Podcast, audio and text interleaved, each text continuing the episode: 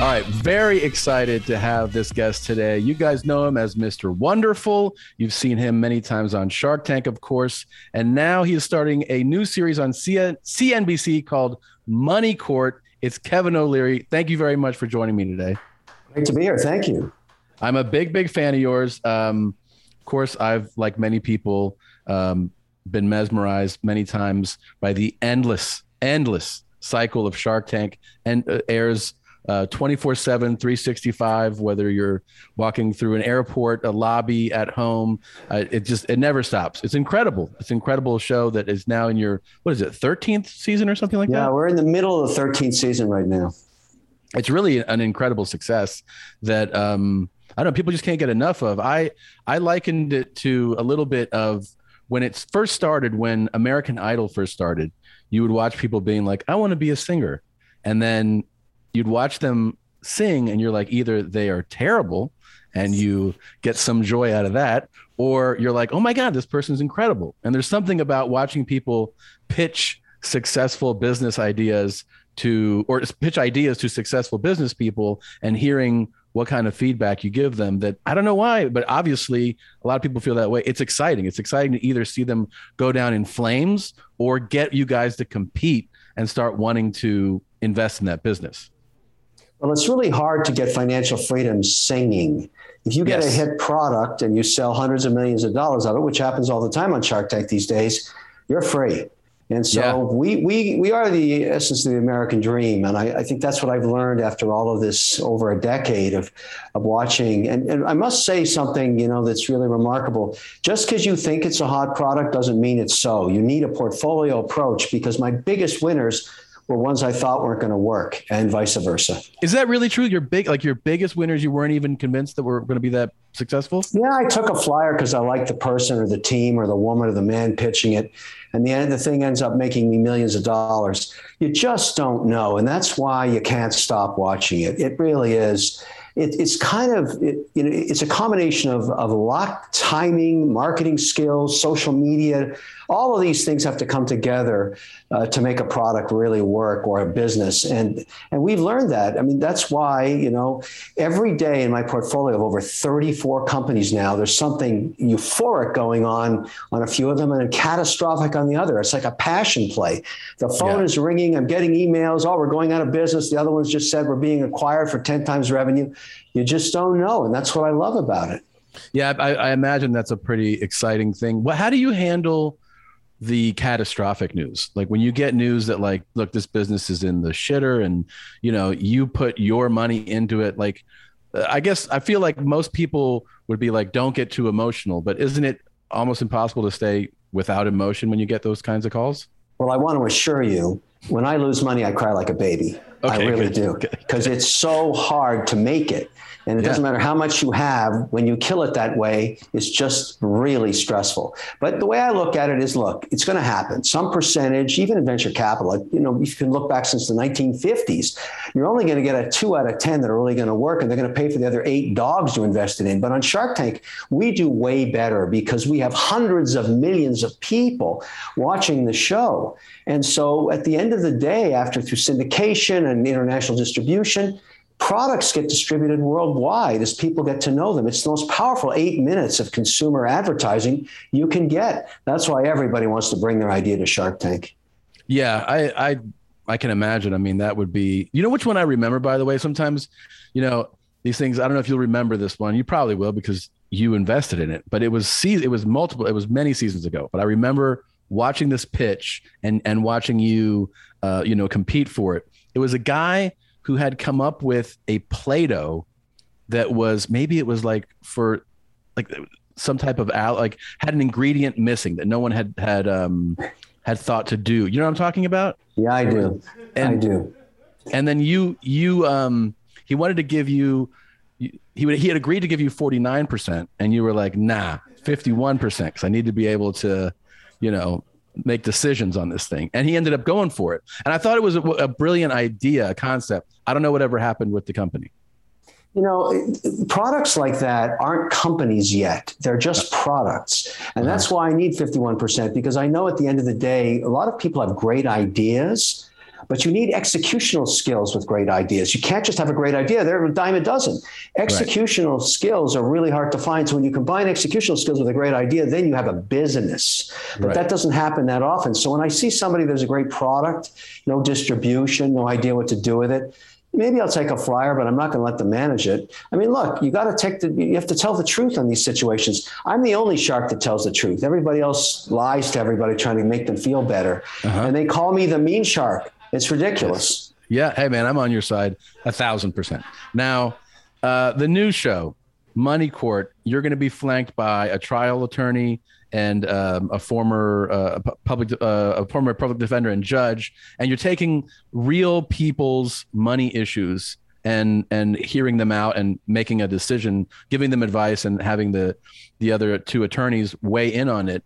What do you find is the most common money issue for most people? Because money is obviously such a huge factor in all of our lives. We live in this capitalistic uh, world and society. So money is a thing that people argue about, people, you know, break up over, people get together over. It's a huge thing. So what what is like the most common issue you find when it comes to money? So the, the problem, if you think about categorically, uh, small business in America represents 65% of job creation. Mostly these are family businesses that were started, sometimes by the existing generation or maybe the previous generation, and they've grown to 30, 40, 50, 60, 100 million dollars in sales, and they're successful.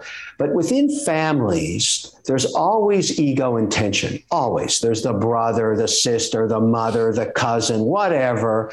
And, you know, even though the business is really successful, these emotional aspects surface every once in a while and cause a lot of chaos. And it's sort of the way I tell everybody this uh, is to think about this. If you're if you are unable to fire your own mother, you shouldn't run the family business because you've got to think about the business first. It is what sustains everybody, all the employees, all the customers, all the bank loans, all the investors. You got to take care of the business. You can't let yourself get caught up in a huge legal battle battle with your brother. What a dumb idea. But it happens all the time. And yeah. that was the essence of what Money Court is. And so what we tried to do is, first of all, break the logjam that's been created during the pandemic. There are tens of thousands of cases waiting to get into court because the courts haven't really been open during the pandemic. So they've decided to go to arbitration. Now, you can choose who arbitrates your case. And what's really interesting about this when we started casting it, because these are real cases, the real litigation, real money here. They've got to sign a contract that they will abide by my rendering, by my decision. And many of the people said, you know, I don't really like that, Mr. Wonderful, but I trust him. How about that? And that just shows you telling the truth is not a bad thing because at least you, they think you'll render the truth. I've got Katie Phang with me who's absolutely spectacular. She's a trial attorney. I've got Anna Pozzo, and she's amazing too. Anna knows exactly what it's like to sit on a bench because that's what she did. She can smell BS a mile away. And when it comes to contract law, you know, Katie Phang's like a weasel. She'll rip your flesh if she smells anything wrong with what you're telling her. And I love it. I've got these fantastic legal advisors, but ultimately I render the decision. So you make the final decision. I, I saw a clip, I think it's from the new show, or or maybe it was from an interview that you did promoting it or something where you said that you it was your take on when family asks for money. In this clip, you said, you know, when family asks for money, I have like a, a basically a steadfast rule that I stick to, which is if I'm giving you the money, I'll give you the money, and it's not a loan. You don't have to give it back, but you'll you you never ask me for money again. It's worked for me. I constantly get asked for money. And with my own family, and this happens anytime one family member has a windfall, it's my advice to them. Everybody's going to come crawling out of the woodwork saying, Look, I want to open a bowling alley, a restaurant, a disco, I want to buy a truck, whatever it is. Uh-huh. And if you get yourself into a situation where you have family members owing you money, which you know with certainty they're never going to pay you back, right. you're way better to say, Look, I'll lend you this. No, not as a loan. It's a gift. It's yours. I was very fortunate. I'm gifting this money never call me for money again. That's our unwritten contract. And I've lived through that many times. And I'm able to go to Thanksgiving dinner every year and smile at everybody, and they smile at me. We have no tension, we have an understanding. And do, does has anyone who ever borrowed or taken that money and been like, all right, thanks, have they ever tried to hit you up again? Of course. but we have an go, agreement. We have like, an agreement. No, that was the deal. Yeah, look, you know, I, I, everybody, everybody's life is full of complications, and that's just the nature of family. There's always the black sheep. There's always the story. There's always the mother-in-law. I mean, that's what makes life interesting. Right. And there's never a day that isn't boring. But you know, I've got a lot of CEOs that I invest in. I've got a lot of operating companies. I have my own operating company. Uh, you know, I, I try and keep a balance in life. But at the same time, I realize how it works. You've got to be transparent You've got to be honest. And sometimes people can't stand the truth. Well, Kevin, let me ask you something. I, I do pretty well and I, I make a good living. And uh, my mom keeps hitting me up for shit, man. Like it's constant. It's luggage, it's trips to casinos. I just bought her a freaking MacBook so she can just play bridge. Like it never ends. Do I just keep buying her stuff because she's going to die someday? Yeah, if it's your mother, you got to keep buying her stuff. Okay, so that's the that's the one. I mean, that's the one. That's the one rule. You can't mess with your mother. It's bad karma, okay. man. But everybody else, I can tell them to. Yeah, they're not your mother. Hit the bricks. Yeah. Okay. Cool. Just wanted to make sure on that. She's gonna love this portion of the show. So um, now I wanted. To, I I read a thing about your your investment philosophy about age versus hold you know holding stocks and bonds. I wanted to know, do you have an opinion uh, on real estate. Do you believe that having real estate as an investor is a good idea, worthwhile, or like? See, this is my this is my take on this. Before you tell me, I feel like people are drawn to the types of investing they're familiar with. So I have friends who their families uh, they were raised in real estate families. In other words, the family owns homes and, and apartments and condos that they rent out. So as the kids get older, that's what they invest in. My father was a stockbroker. So it was like the, the market is what I'm familiar with and I, I feel comfortable with. But I've also thought of diversifying in the way of getting like into uh, an investment property. And I'm wondering if you think that is wise or not. Yeah, I, I, do have a lot of real estate in my portfolio, but I'll tell you a rule that my mother taught me, who is not a you know analyst or a portfolio manager, but she did incredibly well during her life simple rule. She said never put more than 5% into one any one position and never more than 20% in any one sector, including real estate. And her theory was that no matter what happens, if something blows up on you and it's only a 5% position, it can't wipe you out. Where people get killed, particularly in real estate, particularly in commercial real estate, which has gone under a lot of pressure because people's work patterns are changing as a result of this last year and a half of pandemic this is not a great asset anymore because basically some percentage of the work population never wants to go back to headquarters. Yeah. And the result, you're seeing all kinds of buildings that used to be AAA supreme in Boston, New York, Detroit, you know, Florida, Miami, you name it. These buildings are, you know, 15, 20% empty right now. And everybody's yeah. saying, don't worry, it'll get back to normal. No, it isn't going to go back to normal. Some percentage of the population, particularly people working in accounting, logistics, and, you know, compliance, those are the ones that sit in those cubicles. They have no interest in going back. And if you can't provide them, you know, a, a, way to work from their homes in the suburbs, or they're taking care of their kids and the elderly parents, they'll just work for somebody else. And so I think at the end of the day, we're going through a change. So I'm not, I'm not really as excited about real estate, commercial real estate, as I used to be. I still own a lot of residential. I'm okay with that but mm-hmm. not commercial. I want a breather on that. Imagine if you owned a movie theater chain, how screwed you'd be now. Oh my God. I know. I mean, like I, I think about the, um, you know, that lawsuit that was all in the news uh, recently, uh, Scarlett Johansson against uh, Disney Plus for the, her movie that came out.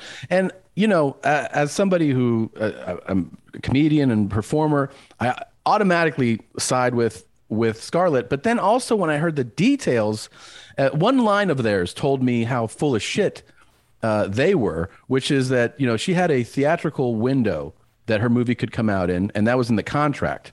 And then they put out a statement that said she didn't take into account the um, you know the, all the pressures and and the catastrophic effect of COVID nineteen. It's like yeah, that doesn't get you out of the contract though, man. But I mean, I understand why their position is we needed to stream it as well, but I still feel like it's not a legit uh, case on their part. Yeah, I mean, look, I look at those numbers almost every week because we have businesses that support uh, movie theaters, and they are down 60% year over year. The box offices are abysmal. It's a bloodbath on every release. People don't want to go back to those places, not just because COVID, because they're they're used to streaming. They spent a year and a half streaming anything they want. Yeah. If you don't want to release your movie the way people want to watch it, too bad. Lose money. That's exactly what's happening to these people. I think they made James Bond five years ago, and they're still waiting to release it. I think I'm not going right. to a theater to see that. If you no. can't serve it up to me in my basement with my own popcorn and my own can of pop, forget it. I don't care. I'll watch something else. That's the new reality, and you've got to listen to what the customer wants. Look, if she wants to get into litigation with Disney good luck. They're yeah. not easy to fight with. That's true. I, th- I, mean, I don't know how that'll end up, but point being, well, let, let right. me make a prediction. Not yeah. well for her. Okay. and uh, is that prediction just based on the, the the giant that Disney is and the and the the heavy hitters they'll bring?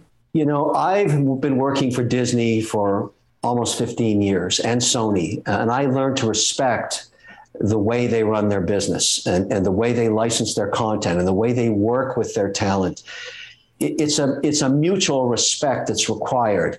I would never litigate the hand that feeds me. I would go sit down and try and work it out in private quarters. They would respect me for that. I remember when I was negotiating my contract for Shark Tank in season three, and I didn't want to have an agent. And I went to see the then president of ABC, the studio that was putting it on the air, owned by Disney. And he said, Kevin, can we have a frank conversation? Can we be honest and transparent with each other? And I said, Yeah. I negotiate my own deals. I don't want to pay an agent 10%. He said, Yeah, you do. And you're going to. Because if it's you and me negotiating your deal, there's going to be blood on this carpet. It'll be yours. And I don't want that to happen because I have to work with you for the years ahead. I would rather draw blood from your agent who has to work with me every day for the rest of his life across a wide range of products. And who knows, you may benefit from the fact that he'll horse trade you. You're just meat, you're just talent. It's time you learn that here in Hollywood. And I went, Whoa, you got to be kidding. I'm just meat. He said, Yeah. Now you're expensive meat.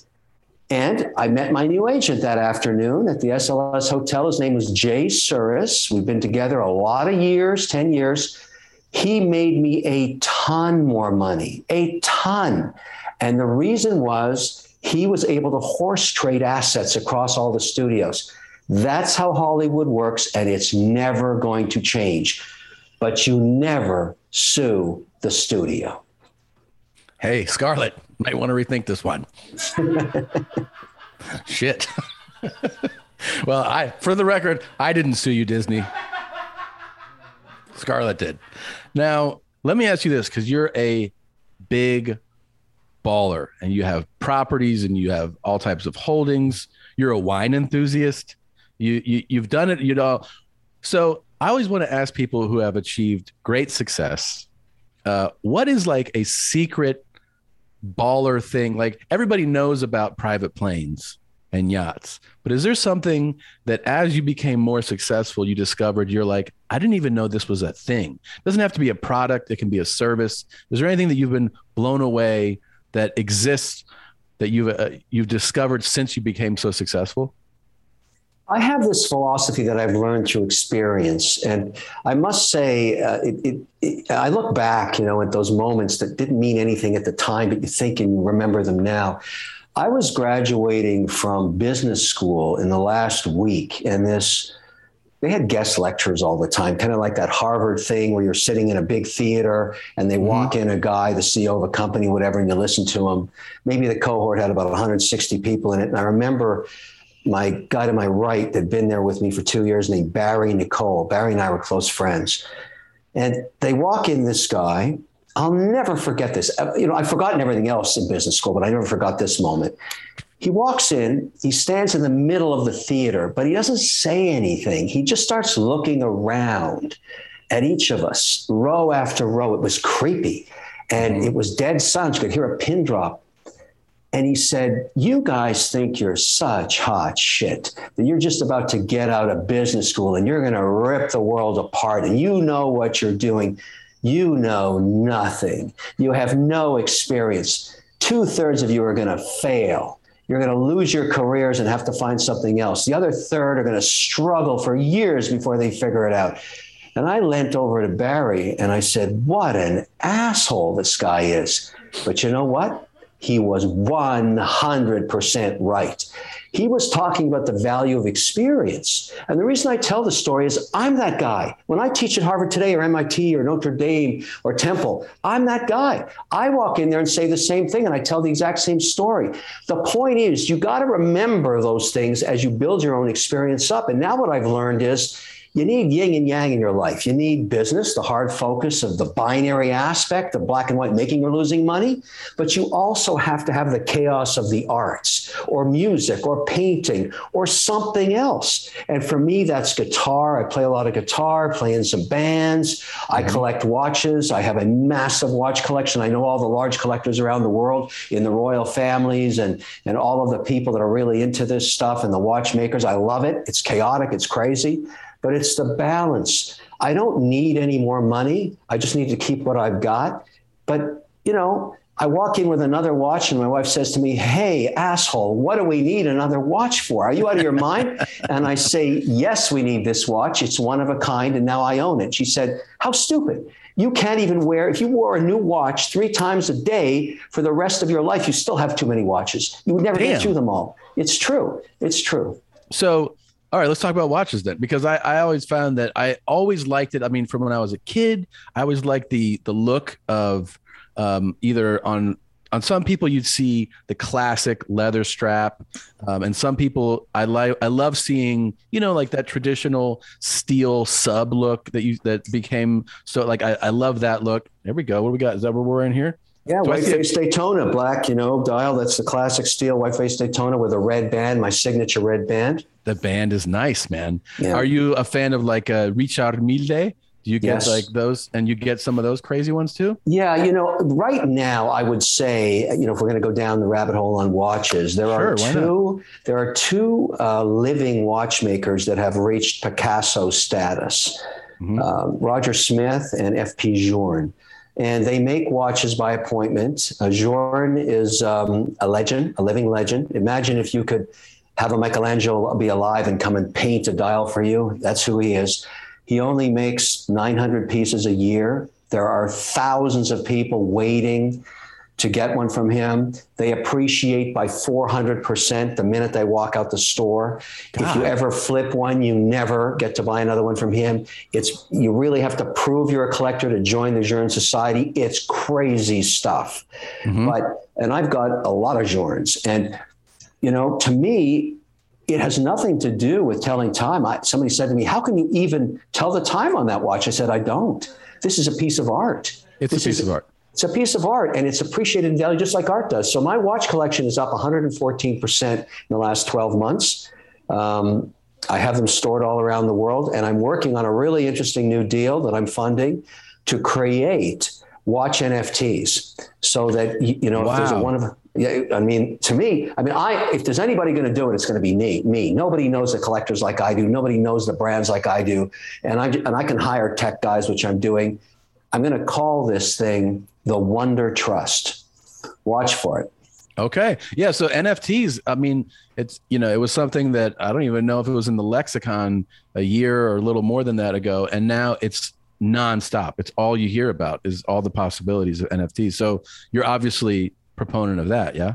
Well, let me give you a reason why. I have a friend. Let's call him Bill. I, you know, these collectors don't like to. They're very quiet about sure. their pieces. I went to his home recently, and with a loupe, I looked at a one of a kind piece. Only one. Only one in the world.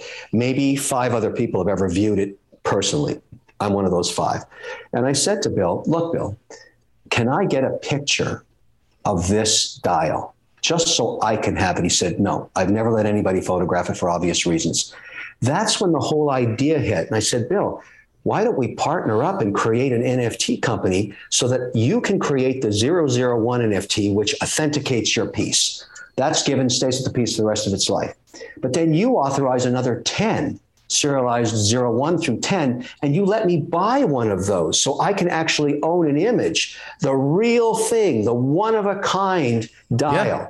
Yeah. And what's the price? Auction it. I'll pay whatever the world's willing to pay for it. That's where I'm going with this idea. I like the idea a lot. Um, do, are you a fan of Pateks too? Oh yeah, Patek is like, you know, Patek is is is if you think about the major brands that you can't go wrong with, Audemars Piguet, Paquet, you know Paquet, um, or Patek, and then uh, Rolex for sure. I mean, Rolex makes millions of watches, but certain Rolexes are the ones you want to go after. Sure. But then you've got the, the you know you've got the micro brands like Ming. I have a one of a kind Ming. No one's ever heard of Ming. Unless you're a watch collector, then you go out of your mind to see this watch. It was made for Ming. It's a Ming for Ming. And his production manager was a huge Shark Tank fan. I reached out, it's in Singapore, and I said, Listen, I've, I've heard a rumor that Ming's making a Ming for Ming. He said, Yeah, it's a one of a kind. I said, I'll buy it. And he said, I got to talk to Ming, and maybe Ming will want you to have it. And he did. I have the only one. Wow. Yeah. That's pretty awesome. It's I mean, I look, I'm like I'm giddy like a teenager here now. I'm going to turn that into an NFT. I didn't realize that um, Patek did the uh, thing that I mean you see from different types of manufacturers, especially like high end luxury things, where you go in the store and you're like, I want to get the uh, what's the uh, the green uh, face oh, green. the Nautilus. You're talking yeah. about the 5711, which just got. You know what happened? The 5711, the classic blue dial, was this. That was the entry level Patek. Right. And it exploded. I mean, maybe you bought it for 30 grand. The minute they canceled it, I think it went to 150,000. Now, I'm lucky to have a 5711, but they also have the last of the 5711, which is a green faced version of the same yes. Nautilus. And grown men are weeping to get one. Yeah, I, I love that watch. But I yeah. didn't realize that when you when I was in this in, the, in this store, they go, "Oh, you have to own other ones for us to even like get you that one." I was like, "Oh." Let me tell you something. The chance that you'll own that watch is zero just cool. to put you to set you up. You're going to have to deal with all the collectors around the world that have millions of dollars of Pateks ahead of you. That's the yeah. thing you got to understand. Patek understands the value of their collectors. Yeah. And there's something else you should know. Patek has a relationship with royal families all around the world. They don't talk about it, but certain royal families, when a child turns 18, what do you think they get? A one of a kind Patek. Wow. So when you think of um, your collection and and like the you know the magnitude and the value of it, ultimately as you get older, is it something you go, I want to leave this to my kids? Is it something you'd want auctioned off? Is it something you'd wanted shown like a museum style? What's like your ultimate dream for your watch collection? Yeah, I've been asked that so many times, including from Phillips, which is the world's number one watch auctioneer. They do a, a, every fall a huge uh, you know, charity auction, which I participate in, and also they auction watches. I've told my family that's always rating, including my wife, who loves to wear all my watches, and my daughter and son. Mm-hmm. I say, listen, guys, um, all of these are coming in my coffin with me. I'm not awesome. leaving anything. and so, and the reason I'm going to need all this is I'm going to a place where it's a really, really long time we're talking about it. I'm going to need yeah. really good watches. Yeah. And my wife said to me, don't worry, Kev, I'll bury them in the case. Don't worry. So your collection is hundreds of watches, I'm assuming, or maybe. I, you know what I've learned because I've had two heists over the decades, and All so right. I no longer disclose how many or where. And I okay. have a very complex um, inventory control system, a really complex insurance system in place. But that's why I'm so motivated, along with several other collectors, to start this NFT company because all of us that have these massive collections are going to create these NFTs in association with giant insurers because yeah. we, we want the manufacturer to authenticate our serial number and we want the insurer to insure based on location. But you know, my watches, there'll never be a heist again because they're in so many different countries and so many different vaults all over the place. Well, congrats on that. You know, my uh, one of my agents worked out like a really good deal for me on something, and um, and then when I was talking to him, he was like, "How happy are you with this deal?" I go, "Very happy."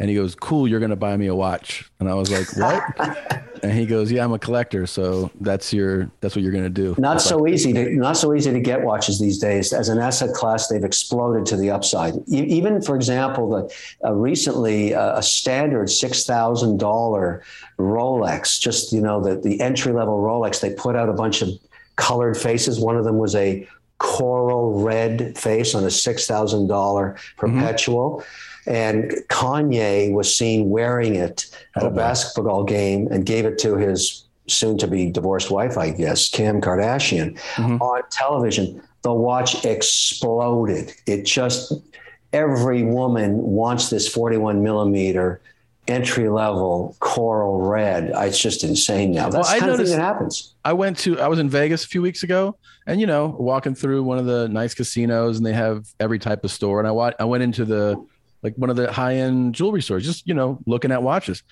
They had their inventory was abysmal. Like they had like two of these and two of these, and I'm like, where else do you have? Like this they don't it. have any watches in retail. There there are none. You're going to have to deal with your representative, and you know, Rolex is sold out, Patek sold out, Audemars Piguet is sold out, even Omega sold out. Everything's sold out. Okay, well, good to know, guys. Uh, you got to know someone to get a watch. Now, let me ask you about big because we're talking about big ticket purchases. One thing that um, a lot of different couples, families talk about is is when there's a big purchase made. Is there a discussion? Personally, I'll just buy something and show up with it. And then my wife's like, "How much was that?" And I'll be like, "It was this much." And then she'll be like, "Oh my god!" And I don't, I don't talk about it ahead of time. Um, but some people have lengthy discussions about whether or not a purchase should be made. And I'm wondering if you have an opinion on that. Yeah, it's an interesting observation because I did a book. I wrote a book once. I did a lot of research on called Men, Women, and Money. I ended up writing three of them on this topic. And on that first book, which took, I thought it would take me a couple of months to write, it took me over a year and a half. I did a lot of research with divorce attorneys, and I found out something incredible. It doesn't matter what you know economic level you're talking about. Fifty percent of unions break up between five and seven years, not for infidelity most marriages can, you know, survive infidelity. It changes them somewhat, but they can survive. What they can't survive is financial stress. The, the, the majority of breakups have to do with inconsistencies in one couple's spending habits versus another that puts the family under financial stress. That's why the union breaks up. It's just hard, to, too hard to deal with. Because really, a family at the end of the day, after seven years, is a business. You basically both have to have common goals. You have to save commonly. You can't get into debt too much and sometimes people are incompatible. They never did any due diligence going into the marriage about that.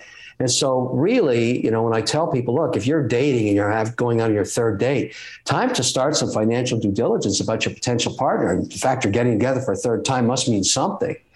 And so, you sure. know, it's it's worth asking. Um, I mean, I, I love the romantic part of any relationship, but at the end of the day, if, if you're losing money and you're putting your partner under tremendous stress and you can't support your kids in your home, you're going to get divorced. Yeah.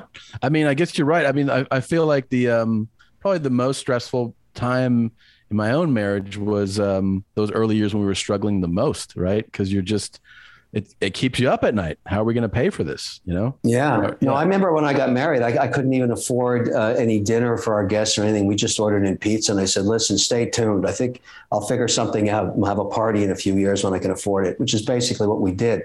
But it was really tough for the first four years. Yeah. And um, those, I mean, for us, God, I like, I would say the first the, the first few years were the were absolutely the, the hardest. And we were living in a terrible neighborhood and in a horrible apartment. And and you know, even like when we would I would I sold something like this uh, web thing and I got a check for it. It was like the day before a bill came from the city for like a new tax. And I was like, oh shit.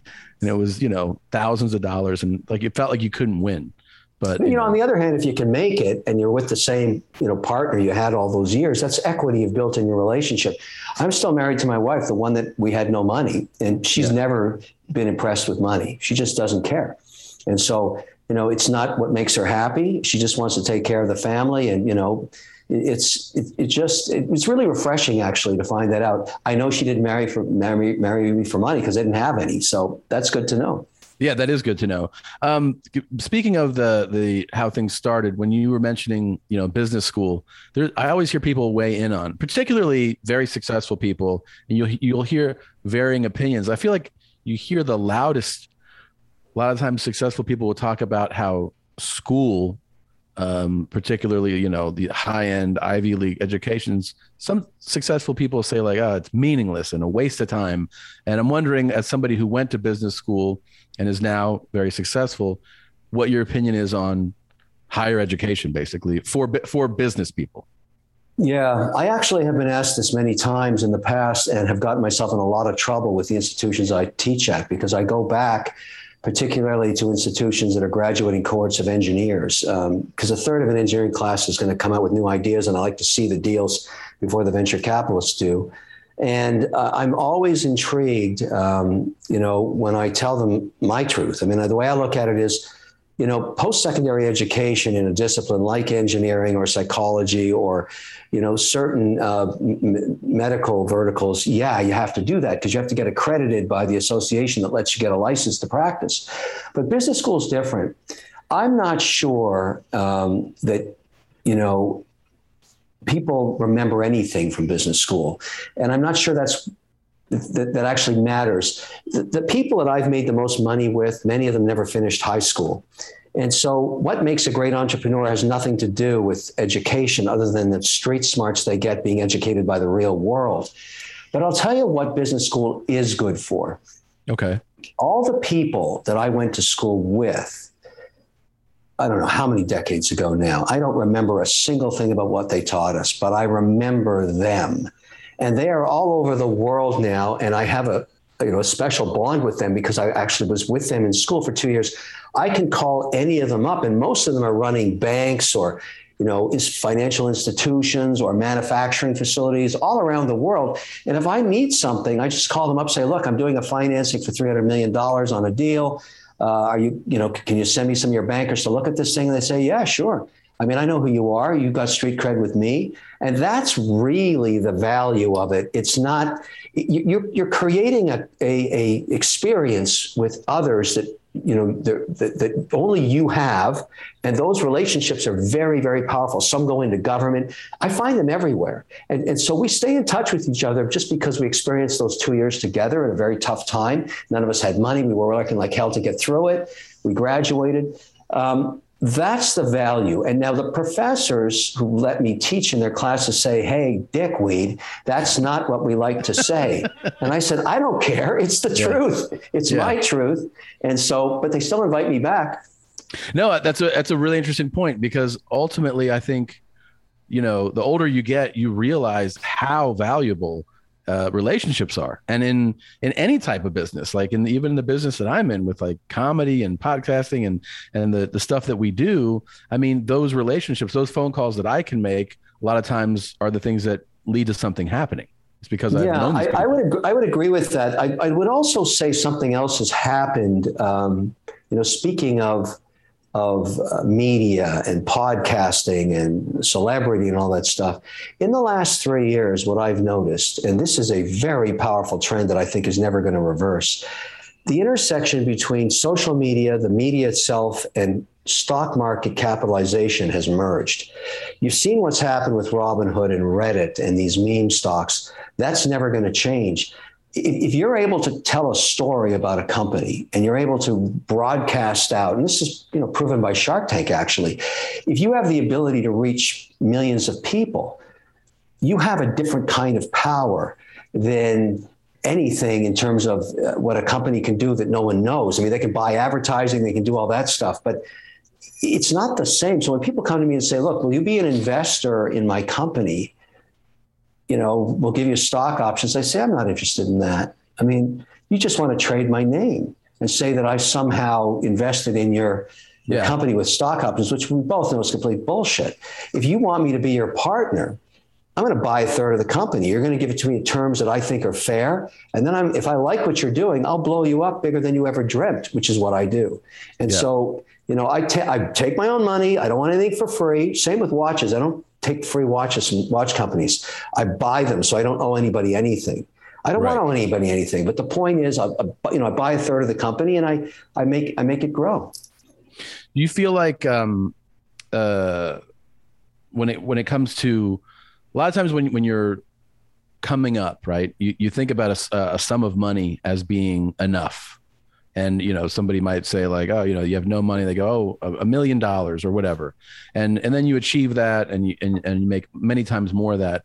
People a lot of times look at people that have achieved success um, at a high level and they have you know more money than they think they could, you could ever need or spend. And they go why do you keep working? And i always think that it's because well a like what else are you going to do? But also because you get the thrill out of the deals and the competition and you know trying to make it work and seeing it work again it's not so much that like oh i have this much more money now i can buy something it's like being in the game yeah, I, what I, I would say to that, I've tried retirement. You know, most I've, I've talked to many entrepreneurs that that have had big liquidity events. I mean, mine was the classic start in the basement. 10 guys, one day we wake up, our company gets sold for $4.2 billion. Um, yeah, I mean, it was, you know, we all showed up the next day back at the office saying, what do we do next? I mean, you know, we didn't know anything else except working. And, and even though I, I woke up and said, shit, I'm really rich. And, but it didn't change anything. But I decided, well, maybe I'd like to go around the world and visit every beach. Like just there's a project. Let's go visit every beach, the ones in Cambodia, Vietnam, north coast of Cyprus, all this stuff, which I did for 36 months. Was that ever boring? Like I was going out of my mind. And, and so I just said, I got to get back in the game. I, I you know, I got to get back in the game. And, and so I just started doing deals again, not so much as an operator, but as an investor. And so, um, you know, I did my stint as an operator, which is very hard work, and I respect that. But I, but I tell I tell all my CEOs today, the people that are successful, do not pursue money for the greed of it. They, they they're never successful if they try that. If you're after money because you're just greedy, you, you'll never have any. But if you have a real passion about a business, you'll wake up one day like I did, saying, "Wow, how'd that happen?"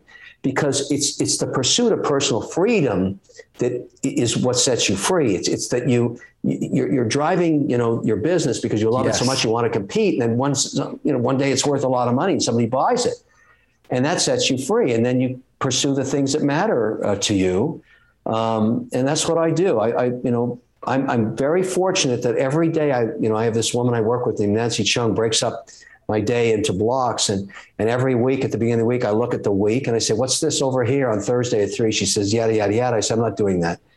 I don't care who they are or what they are. I don't care. I don't want to be rude. Tell them no, I'm not doing it. It doesn't interest me. And, yeah.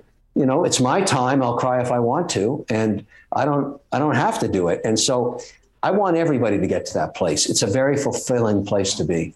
That's a, that's, I think that's great advice. I know that, um, people ask me about, you know, stand up and I'm I always tell them that the only thing I know for sure about achieving some success in that field is that you have to have a level of of obsession about it um, especially in the first you know 10 plus years. Like if if what matters to you is having success in those years i've never seen it work. It's just people that are in love with the process of writing and performing and getting on stage.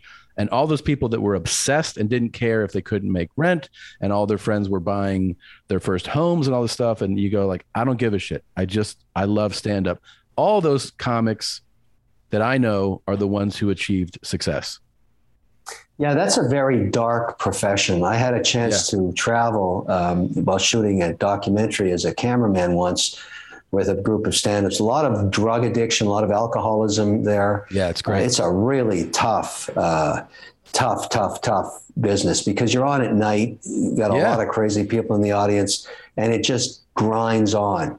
Those oh, clubs yeah. in LA and Chicago, been there, done that.